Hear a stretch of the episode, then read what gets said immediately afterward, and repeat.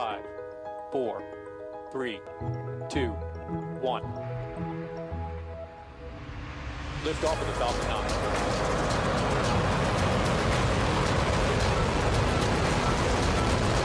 Falcon 9 cleared to clear the towers. Hi, I'm Marc Boucher. In this week's podcast, my special guest is John Mankins, formerly with NASA and now running a consultancy, Artemis Innovation Management Solutions, LLC. John also works with an Australian startup, more on that later, and works with various other space organizations. John also happens to be one of the foremost experts and advocates for space based solar power, our topic today. Listen in. Welcome, John, to the Space Economy Podcast. Good morning, Marc. It's a pleasure to be here with you. The concept of space solar power to deliver it to Earth has been around for over 50 years. I think it was about 53 years ago that uh, somebody first came out with the uh, the concept. I remember it seemed to be uh, become a larger topic of conversation about 10, 15 years ago.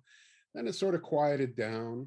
Now I'm starting to see more efforts in this area with an end game of a viable commercial industry uh, in the not too distant future. In 2018, the International Academy of Astronautics began a first of its kind decadal study on this promising technology. Here to discuss the nearly completed study is John Mankins, the chair of the study, who has been a longtime advocate. Um, and also, John recently presented uh, some findings at the International Astronautical Congress. So I thought it'd be a great time to get caught up on this and to present this uh, to you, our listeners, who uh, might find this uh, a very interesting uh, up and coming technology. Um, so, but before we get into some of the findings uh, of the study to date, could you please provide our listeners a, a brief introduction to the concept of, of space solar power uh, and why it could be important in the near future? Uh, certainly, it'd be a pleasure. Uh, so, space solar power uh, is, as you uh, indicated, the concept of harvesting sunlight in space, uh, where at a high altitude, using a platform that's deployed for that purpose, the sunlight in space near Earth is about 30% higher in energy uh, because it hasn't passed through Earth's atmosphere and it hasn't had been uh, reflected by clouds and so on. Uh, and uh, if you place the platform at a high altitude, at, for example, a geostationary Earth orbit, it can be in the sun 99.95% of the time, uh, pretty much continuously, except right around the March and September uh, equinoxes when geostationary Earth orbit passes through Earth's shadow for a few minutes uh, for a couple of weeks. Uh, space solar power would uh, be generated on the platform from the incoming sunlight. Turned in, it's turned into electricity.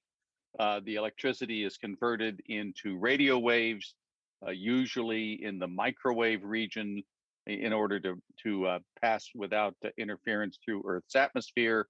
It's transmitted as a coherent uh, radio transmission to receivers on the ground, where it's converted back into electricity um, using a technology called a rectifying antenna, uh, and then put into the grid. Uh, so it's a it's an end-to-end system solution.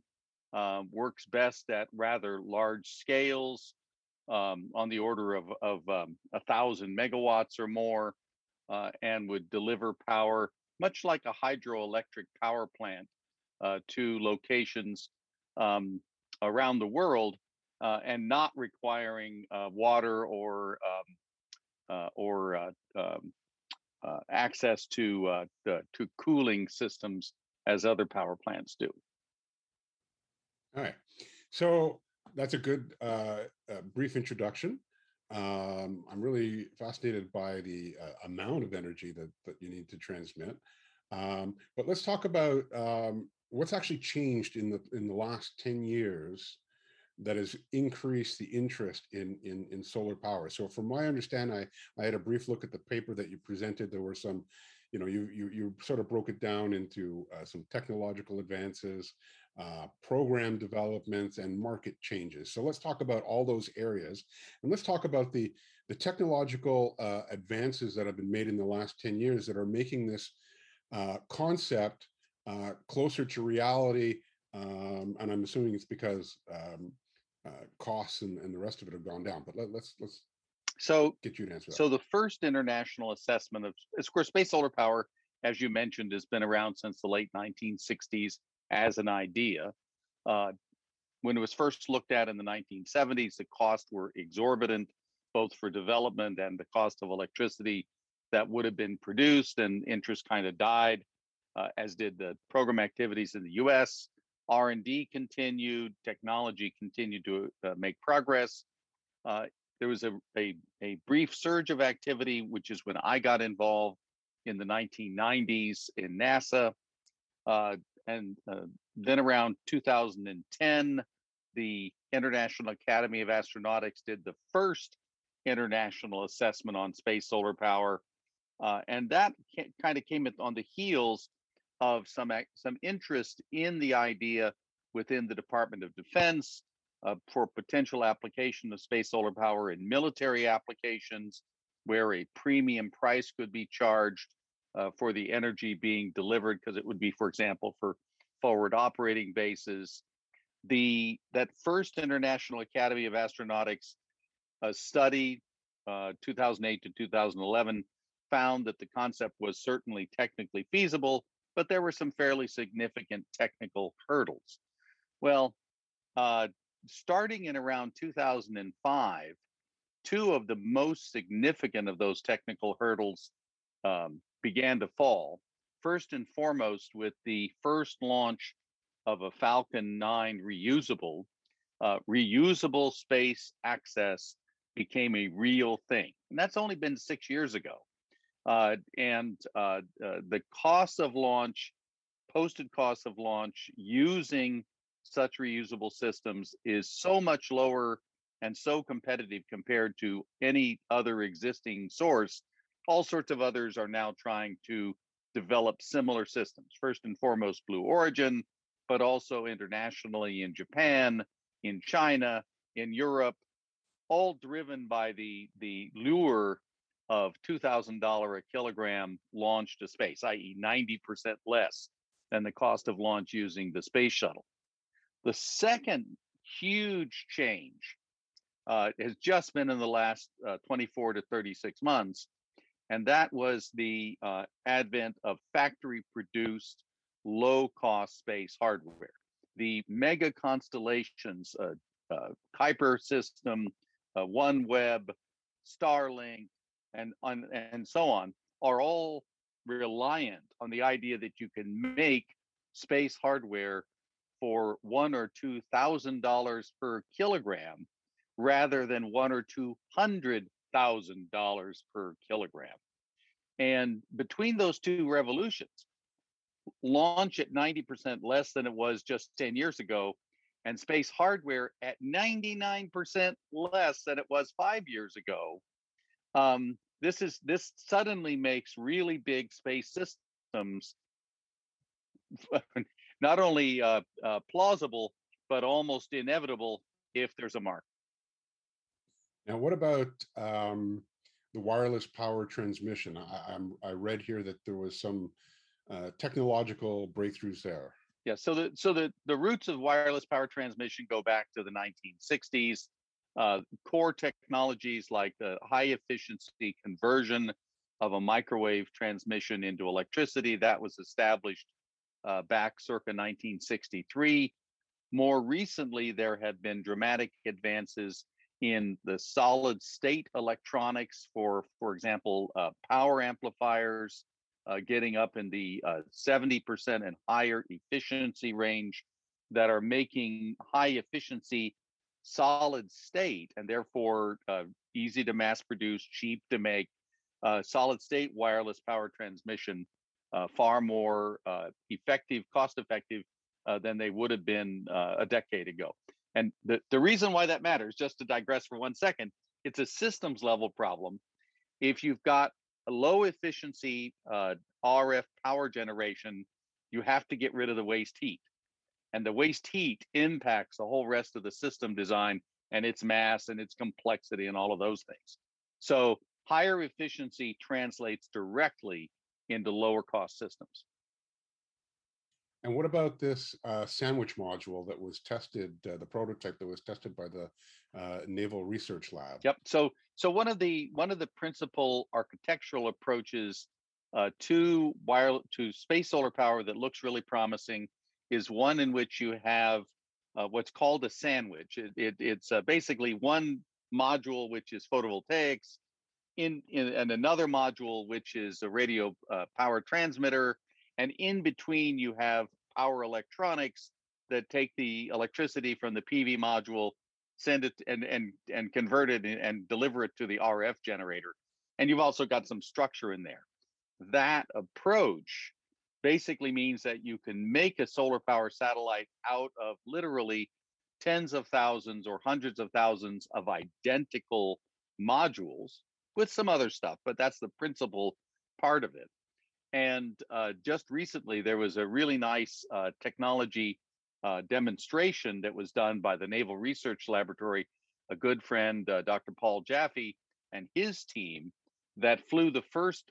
Um, th- these modules, these sandwich models, have been built before, uh, going back some years, uh, um, but they have not yet been flown prior to this very nice test that NRL did, that Dr. Jaffe did just recently. All right.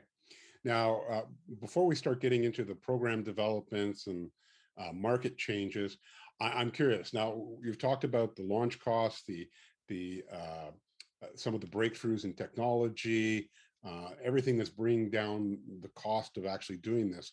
But um, to give us a bit of scale, to create a space solar um, uh, space solar power, let's say, grid in space what type of scale do you need? Like, how big is this? Well, the sunlight is is what it is. It's about uh, in space. It's about thirteen hundred and sixty-seven watts per square meter. Uh, so that's about uh, uh, one and a quarter kilowatts per square yard. If you're if you're in North America, uh, I'm going to stick with with with meters and and SI units, scientific units, because that's the one I that's what I think in. Um, yeah uh, because the intensity of sunlight is low, all solar power systems are large. Uh, it's just inevitable that you're going to have a, have to have to acquire enough power to make a difference. And and just for reference, it takes about uh, 2,000 megawatts to drive to provide the power for 1 million homes. So for a, a, a moderate sized city, it takes about 2,000 megawatts of electricity to power the homes, the streets, the street lights, and so on. And that's mm-hmm. only going to get higher. And we're going to talk about markets in a minute. But in space, that translates into a requirement to intercept literally square kilometers of sunlight and turn it into electricity, turn it into RF, and send it to the ground.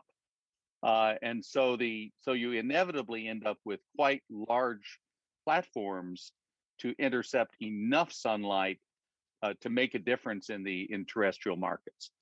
Um, on the order of uh, uh platforms that would be on the order of kilometers in uh, in their major dimensions, uh, length, height, width, and so on which is why it's important to have low cost critical, critical, low cost parts. Yep. Now, um, I'm gonna before we still get into the program developments and everything. I, I, of course, this brings on other questions that come to my mind, um, and we'll keep it short, I suppose, on this. Um, so, because of the cost of launches so much, obviously, or it has gone down, and cost of you know manufacturing is coming down, but you still need great volumes to, to do this. Um, I can see that in you know the first tests and whatnot, everything's going to be launched into space.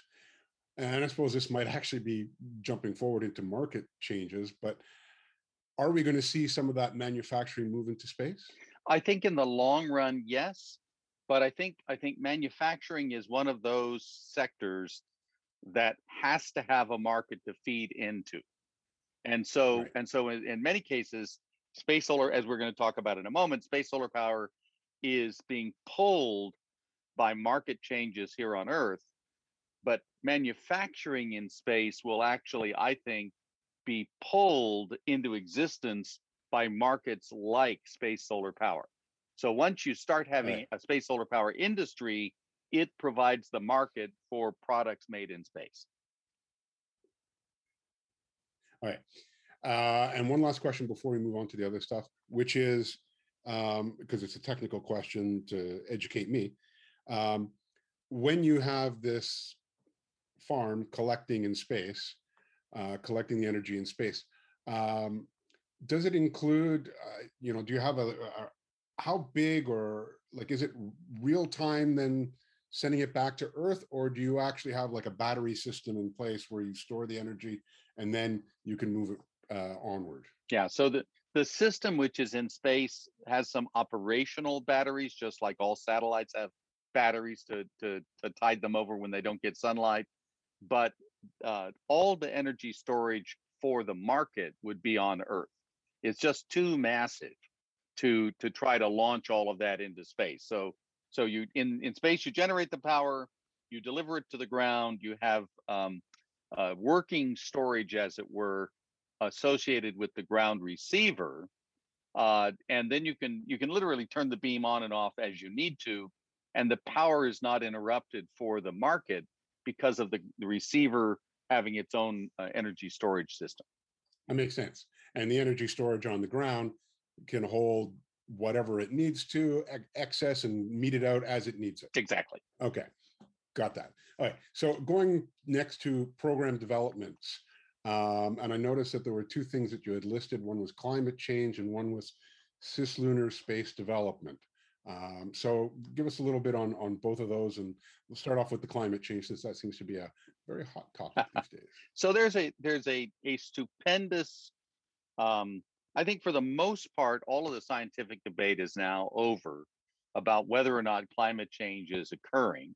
Uh, there are some holdouts that are fighting a rearguard action, arguing, well, it's happening, but it, it has nothing to do with us. We're not driving it. Or it's happening, but it's going to change again soon because everything always changes. So I'm going to set those aside for the moment and speak to this as a market opportunity and a market driver.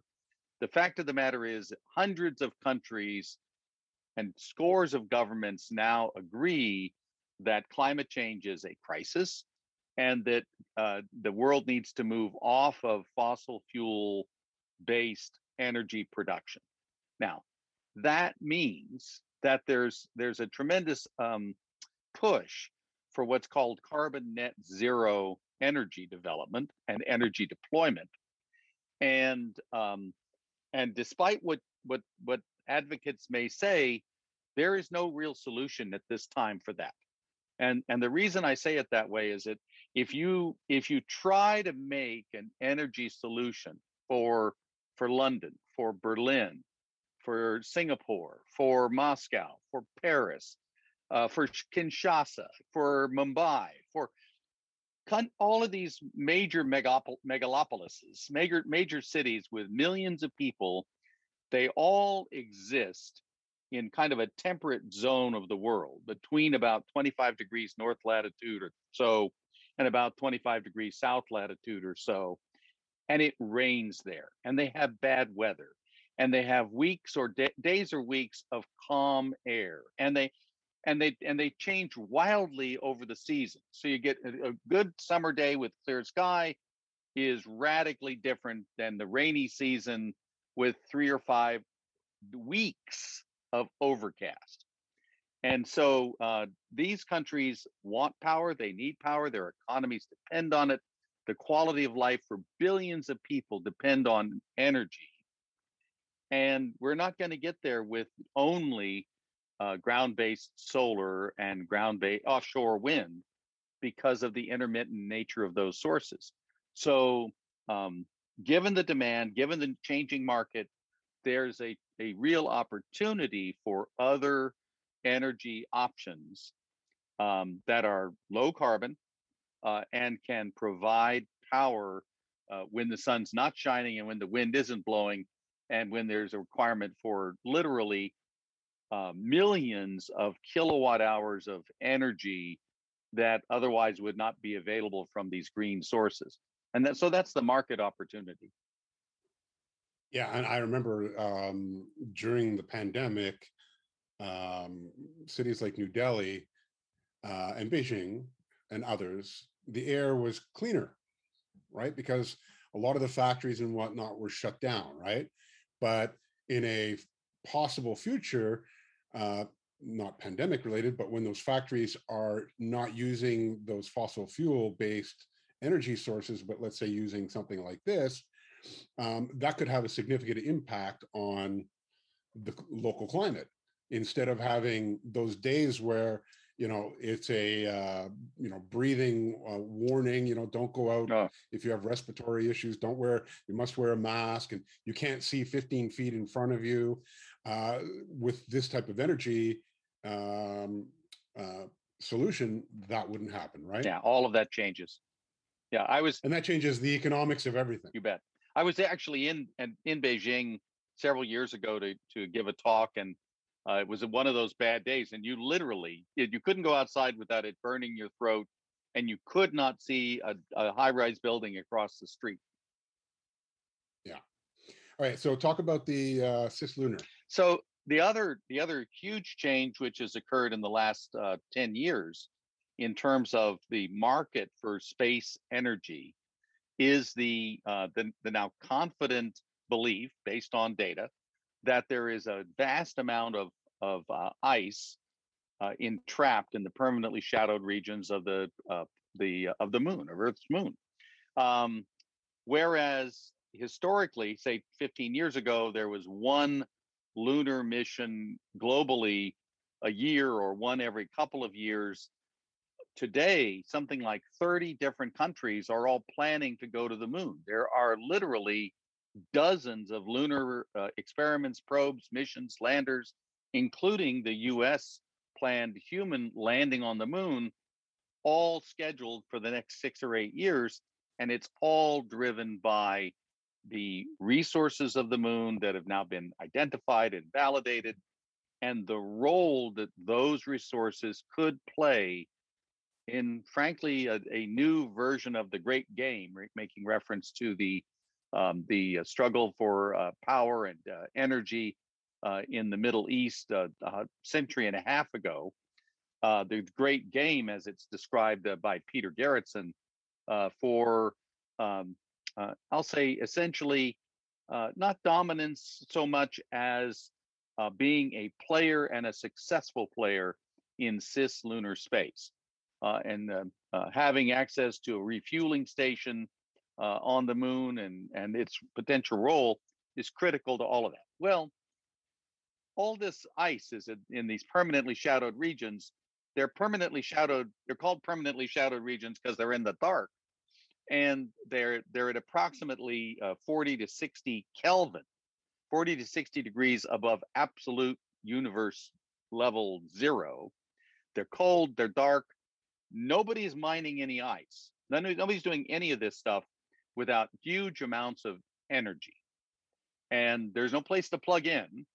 And uh, there are nearby, there are these uh, what are called the peaks of eternal light. They're not actually uh, eternal, but they have a lot of sunlight and they're um, 5 10 20 kilometers uh, 10 or tw- 10 or 15 miles from where these permanently shadowed regions are so all of the technologies that you need for a solar powered satellite solar power generation wireless power transmission high efficiency conversion all of those same technologies and in many cases the same systems could be used to deliver power from a peak on the moon where it's in sunlight down into a canyon on the moon where the good stuff is where the where the ice where the uh, frozen carbon dioxide where all of these volatiles are waiting to be harvested and and the and whoever does this first and successfully uh, wins the game as it were uh, and so Right. there's this just just tremendous new market and and i'll just say one one other thing about the the the changing market and all of that is going to depend on affordable power, not power like we have on the International Space Station, where it's kilowatts or tens of kilowatts at 25 or 50 dollars a kilowatt hour to do mining and resources and all this stuff we're going to need whoever does it is going to need megawatts and they're going to need it at below a dollar a kilowatt hour. And so it's orders of magnitude more power at orders of magnitude less price. Um, and and all in the next 10 years or so. All right. So that then takes us into the conversation on, on market changes, and there have been market changes. So uh, let's first talk about, and we've, we've already touched on it, markets in space. We talked about the cislunar. Um, let's talk about uh, LEO, low Earth orbit. Um, what can you say? So, so this is one of those areas where where the the the, the demand of the terrestrial um, infotainment market is pulling humanity into a different future. Uh, in particular, as I, I, mentioned earlier, all of these mega constellations. Uh, well, every single um, satellite in the Starlink network, and there are so far there's I think 1,700 of them. They're manufacturing. Yeah. Star uh, SpaceX is manufacturing on the order of 30 tons of satellites every month. They're manufacturing on the order of 120 satellites a month, that's four satellites a day. They've all got multiple kilowatts of power on board. They're RF generating satellites. And the if you take uh, say let's say it's let's say it's about four or five kilowatts. There's 1,700 of them. Right there is 10 megawatts of solar energy that's been launched by SpaceX into low Earth orbit in the last two years. The space station's only 150 kilowatts, 100 kilowatts steady. So here have one company that is deployed um, space solar power systems, not for power transmission, but to use on the spacecraft 15 times, 15 times more power.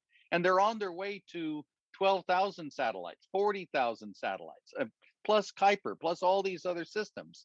So in low Earth orbit, low Earth orbit is already being revolutionized by low cost solar power in space. Okay. This government programs just haven't caught up yet. No. Um, and they're not going to. uh, I think we've changed. Uh, we, we, you know, we'll always need. Well, no, we no always will need, but um, the days of just government are, at least in some areas, are, are you know gone. government and commercial um, or private. So, uh, what about uh, remote markets on Earth?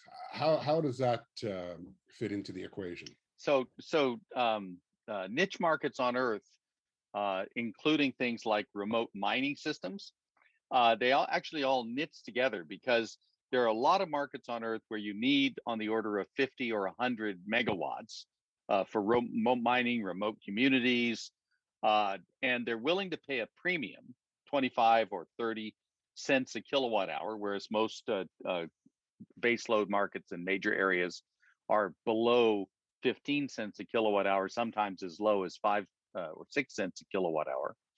These remote markets now, today, all use diesel. They all use fossil fuels to drive their their businesses, those those uh, activities, so their, their economies, and they're all going. And we've all been driven. We're all being driven to go carbon net zero. So, what's the alternative for these remote markets, like um, uh, for example, a mining operation in the middle of Australia. Uh, if they are not going to use uh, diesel fuel and they want to stay in business, then they're a market for um, uh, space solar power at that scale. I have a, a, different scenario for you because it's something I've experienced. Uh, I've been to the high Arctic on Devon Island. So, you know, it, and I, when I say high Arctic, I mean very high Arctic, a thousand kilometers from from from the uh, from the North Pole. Devon Island is the largest uninhabited island in the world.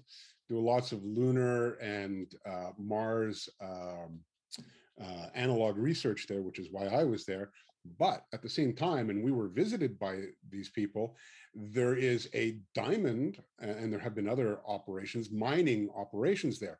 Well, the cost for them to provide the energy that they need on location is just crazy. The question is, would um, space solar power be a cost-effective solution? Do you think for this type of remote location? So, so one of the things about the, uh, if you were going to develop it just for them, the answer would be no. But if you're developing space solar power and all of these modular systems, you, you have to have factories, you've got to have the design, you got to be able to put them together with robotics, all that stuff. So all of that stuff you get for free, as far as Devon Island is concerned, because you're going to develop it for the moon, you're going to develop it for some other application. That means you can simply pay the marginal cost of a platform to deliver tens of megawatts to a remote diamond mine um, that that otherwise you wouldn't be able. It would never be cost effective. It's not. It's not like building a traditional spacecraft where you're going to build something new and from scratch. It's more like I'm going to run off a na- another ten thousand uh, blocks for my my uh, my Tinker Toy set. Well, once you've got everything in place, you just run off another ten thousand blocks, and you put them together, Right. and and there you go. All right. Um, all right. So let's uh, sort of change gears here and talk about uh, the leaders in in this area. Who, who's doing uh, the most research? Who's what countries are are advancing this technology, and and who might be the first to uh, do a uh, you know significant test in space? Uh, so uh, of course the the first recent test, the most recent test uh, of the of the of a single module was the one done by the Naval Research Lab. We talked about that by Dr. Jaffe. Um, right now there are uh, on there's ongoing R and D uh, through the U.S. Air Force. They're working on a particular concept with the Northrop Grumman uh, that would be designed to deliver uh, pretty high end cost power for forward operating based kinds of applications. It's really not a commercial in any way. It's not a commercial venture. It's a military program, but it is a lot of money. They're putting a they- they have in the last five years invested something between 100 and 150 million dollars, some some large amount of money. Um, in addition, uh, there was a fairly large program for basic research, long lead research at Caltech that was sponsored by uh, a Southern California billionaire. Uh, I believe his name is uh, Brin. Um, so I'm going to take Sergey Brin? uh, not Sergey. It's a I think um, Okay. I think Donald Bren maybe. It- He's a, it's, Okay. if I remember correctly, and and don't uh, don't quote me obviously. Uh, he's uh, maybe associated with the Irvine Company. Anyway, um, I, Okay. I'm I'm wildly jealous that he donated his hundred million dollars to Caltech to to do research in space solar power. But and and they did Right. research. They didn't do development. So they did all the on the research side. Um, right. probably the the the biggest strongest player in technology development continues to be Japan. Japan's been a leader in this for 20 years. Um, but but coming fast on their heels are the Chinese. The Chinese have recently completed their second major research laboratory for space solar power. And and uh, these are really beautiful state of the art facilities um, and and they're right. They're the that second one's coming online right now as we speak. Um, so they've they've invested. Oh, I don't know. Um, if you if you tried to do it in the U.S., it's probably at least a hundred million dollars in facilities. Uh, it's less than that in in uh, in the Chinese context, but but nevertheless, they're beautiful Right. facilities. Um, the uh, the government of the UK, the United Kingdom, just finished a study earlier this year on space solar power to get the carbon net zero for the UK. Uh, they recently announced a new space policy uh, that includes space solar power, and they're going to be investing out of a new innovation fund for carbon net zero in space solar power.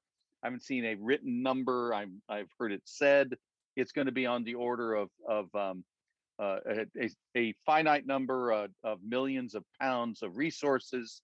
Uh, they formed a new organization in the UK, their Space Energy Initiative, and they're they're moving forward with it very uh, dramatically. And, it's for exactly the same reasons that we've talked about, i.e., there's no way to get to carbon net zero with a, a, a far northern latitude country without some alternative other than wind and uh, conventional wind and solar. Um, the European Space Agency has a new director general. He announced uh, when he first came on board a new strategic roadmap for for ESA called the ESA Agenda 2025, and they are and, and it calls for research in space solar power. They are having their very first uh, workshop, um, uh, international workshop on space solar power next week. In fact, um, Ah, okay. so uh, so the the UK, uh, the European Space Agency. There's a lot of interest in various countries. There's a startup in Australia. There's Japan. There's China. There's some studies, research ongoing in, at KARI in South Korea. It's it's like the same kind of story that we discussed a moment ago for the moon. It's it's almost like a snowball. When nobody was looking at it, nobody wanted to look at it. Now that everybody's starting to look at it, and and these things have happened that make it feasible, nobody wants to get left behind. All right. So, um, yeah, let's talk briefly about uh, startups.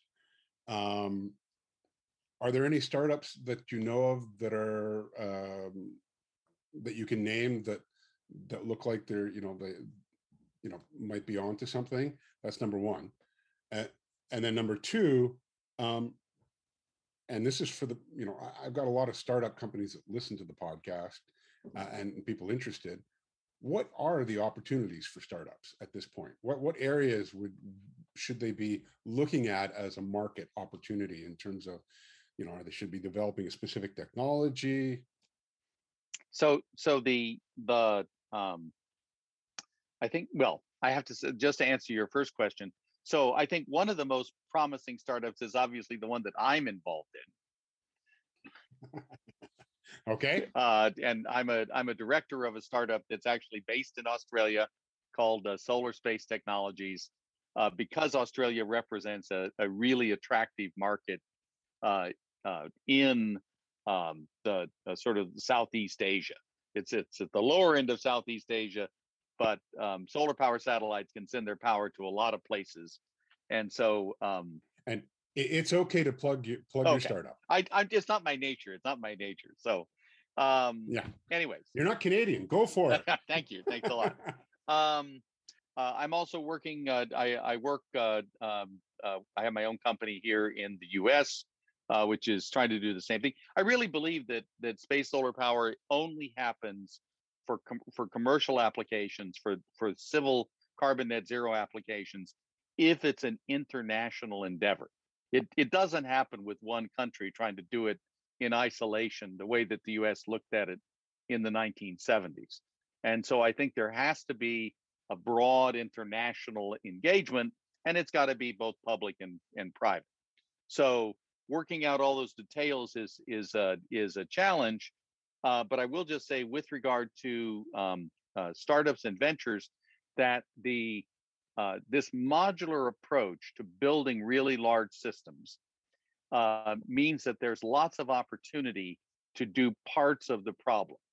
Uh, the, these uh, platforms are going to need station keeping. That means thousands of arc jet thrusters uh, in in thousands of or in in hundreds of of um, solar electric propulsion modules that hold that control them, keep them in place. It means uh, literally tens of thousands of um, wireless routers for space applications, uh, which nobody's doing right now because these platforms are are going to be like a coral reef. They're going to be like an, a biosphere in space, space with dozens of species, individual kinds of systems, manufactured in thousands of, of or tens of thousands or hundreds of thousands of units. Uh, and so, as an industry, it's going to be like the IT industry, where you have lots of companies making mobile phones. You have lots of other companies making screens and cases and and uh, amplifiers that all go into the mobile phones. So I I really believe that if this takes off the way the market needs for it to, that it will become an extremely uh, diverse and um, and rich industry, uh, like uh, the automotive industry was in the um, in the U.S. in the 50s.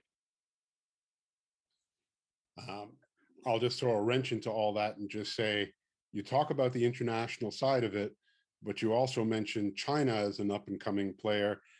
Are they going to make it an international effort, or is this uh, really a, a, national effort? I think the I think in in terms of what China will uh, will ultimately do, I think it's going to wait to to to be determined.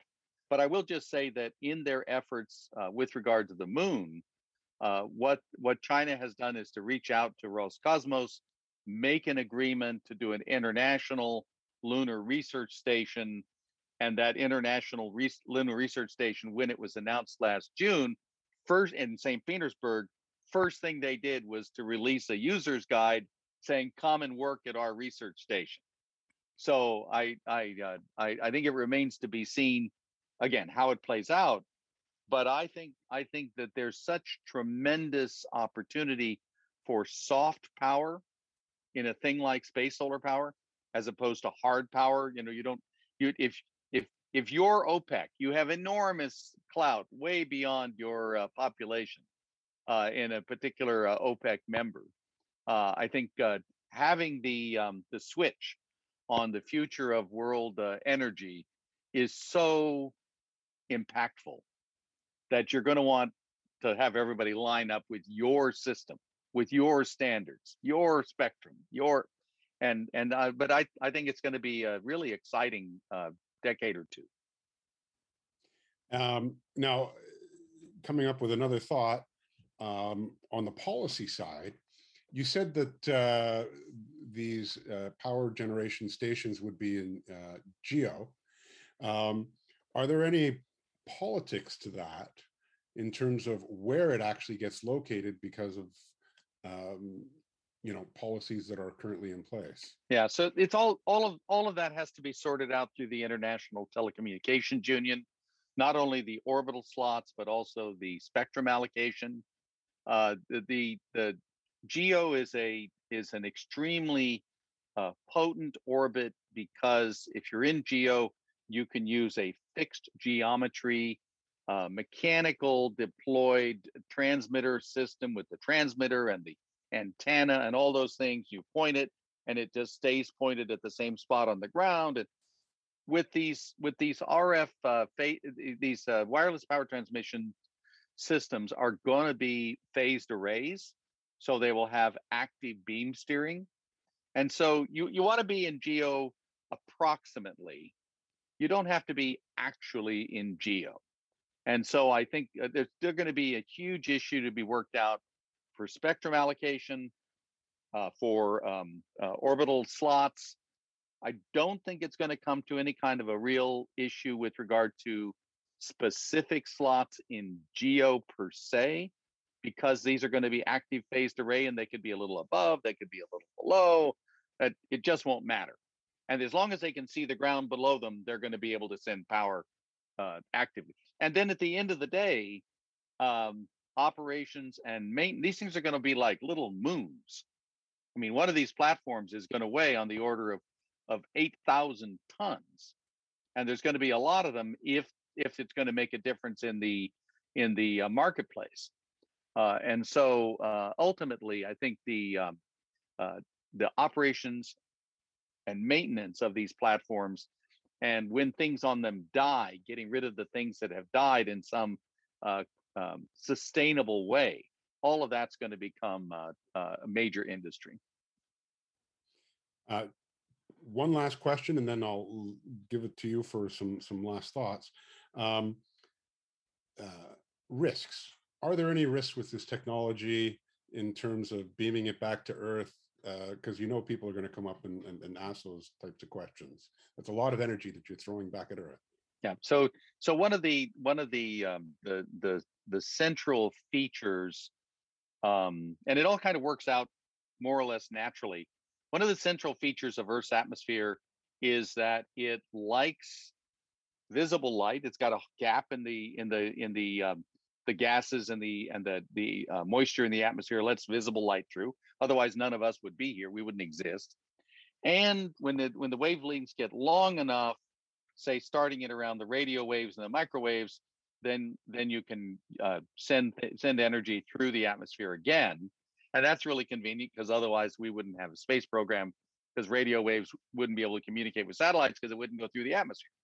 Um, so the uh, um, um, the fact that we're driven to go to microwaves, and the fact that electromagnetic radiation is uh, obeys a certain set of laws of physics means that these systems, uh, which have to be large to collect enough sunlight, also really can't focus all that well.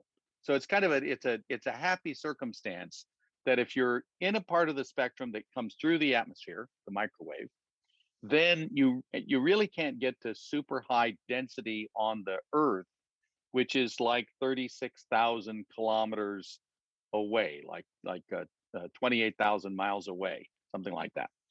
Um, the maximum power density for an electromagnetic transmission of this sort is going to be about 240, 250 watts per square meter. And just for reference, full summer sun, you go out in the desert at, at noon, it's about a thousand watts per square meter. And and it's it's got a lot of UV to it, so it'll cause you sunburn and skin cancer and and Microwaves don't do any of that, and it's it's a fraction of sunlight. Now, the, the, that's at the center. On average, it's about 100 watts per square meter, so it's about 10% of summer sunlight. On the edges, it drops off like a Gaussian. On the edge of the, the receiver, it's like one or two watts per square meter, which is like a mobile phone. And under underneath the receiver, which is like a, a mesh, uh, mesh fence, underneath the receiver that it's way below one watt per square meter. It's a it's a tiny tiny fraction of mobile phone uh, RF. So it it's not saying that it's not an issue. It's not saying that you don't have to work on it, but that all the data that exists at the moment and all the all the testing and so on, it all suggests that if we do this the right way, we can not only have it be safe, but we can make it uh, safe in a way that is uh, more fail safe than many other uh, energy options. Uh, and by the way, how big is the receiver on on on the ground? So for the uh, for the system concept uh, that we're working on, it's about um, uh, six kilometers across. So that's about uh, 28 square kilometers. let me give you a, another number just for, and I said it's like a hydroelectric system. It's like a lake produces two gigawatts. It's six kilometers across. Um, just for by way of comparison, uh, the um, the Lake Mead behind Hoover Dam. Hoover Dam in the U.S. It's in Nevada. Produces two gigawatts. It produces the same amount of power. That lake is about 500 square kilometers, and the the catchment area for the lake is like 400,000 square kilometers. So 28 square kilometers, it's a big area, but if you think of it like a like a lake that it is catching sunlight rather than water, um, it's not a super large area with regard to uh, if you compare it to to hydro. Hey, um, if you're interested in this, uh, where do you go? Uh, so there's there are a number of websites. Uh, there was some recent, um, uh, recent, a really good story uh, done by the Financial Times, came out last week. It's about 17 minutes. Um, uh, I'm featured, which is why I know about it. there was a nice article subsequently in the BBC, a, a, shorter one on the BBC programs, on the British programs for space solar power. there's a terrific library of references on space solar power that's been accumulated over the years uh, by the National Space Society. Um, the the study that um, uh, so the NSS.org, uh, the study that uh, you mentioned earlier by the International Academy of Astronautics. The original one is available online at the IAA uh, website, um, uh, International Academy of Astronautics. Uh, I have a book out. Uh, it's several years old now, but it's uh, called "The Case for Space Solar Power," and the, I'm I'm working hard on the second edition. It'll be coming out sometime early next year.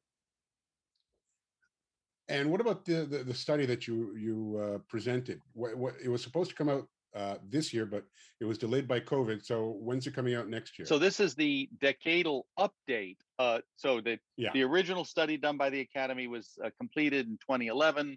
We were gonna we were working on a decadal update, to, like the National Science Foundation. Sorry, the National Academy of Sciences in the U.S. does a decadal update on the plan and and prospectus for lunar exploration, planetary exploration, astrophysics every 10 years. So we were we were we are doing a decadal update of the um, Academy International Academy assessment of space solar power. Uh, it is uh, hopefully going to come out uh, next fall. So we're just next fall. Okay. COVID COVID allowing. COVID allowing. We're going to get rid of COVID. Okay. Uh, any last thoughts? Uh, only that uh, I I I absolutely uh, believe that uh, we are for for the reasons we've talked about, we are on the cusp of an absolute revolution in space activity and the participation in space activity. Uh, things like these mega constellations for direct from space uh, internet, machine to machine communications. You look at the impact of GPS on on the economy. I think these things are going to have disproportionate punching above their weight uh, in terms of their impact starting very shortly. All of the other things we've talked about, uh, space resources, uh, uh, all enabled by low cost power and low cost transportation, and and uh, those things are coming. So I I think it's a very exciting time. All right. Thank you, John. Uh, as those exciting uh, happenings happen, we'll get you back on to, to talk about them. Super. Well, that's a wrap on this episode.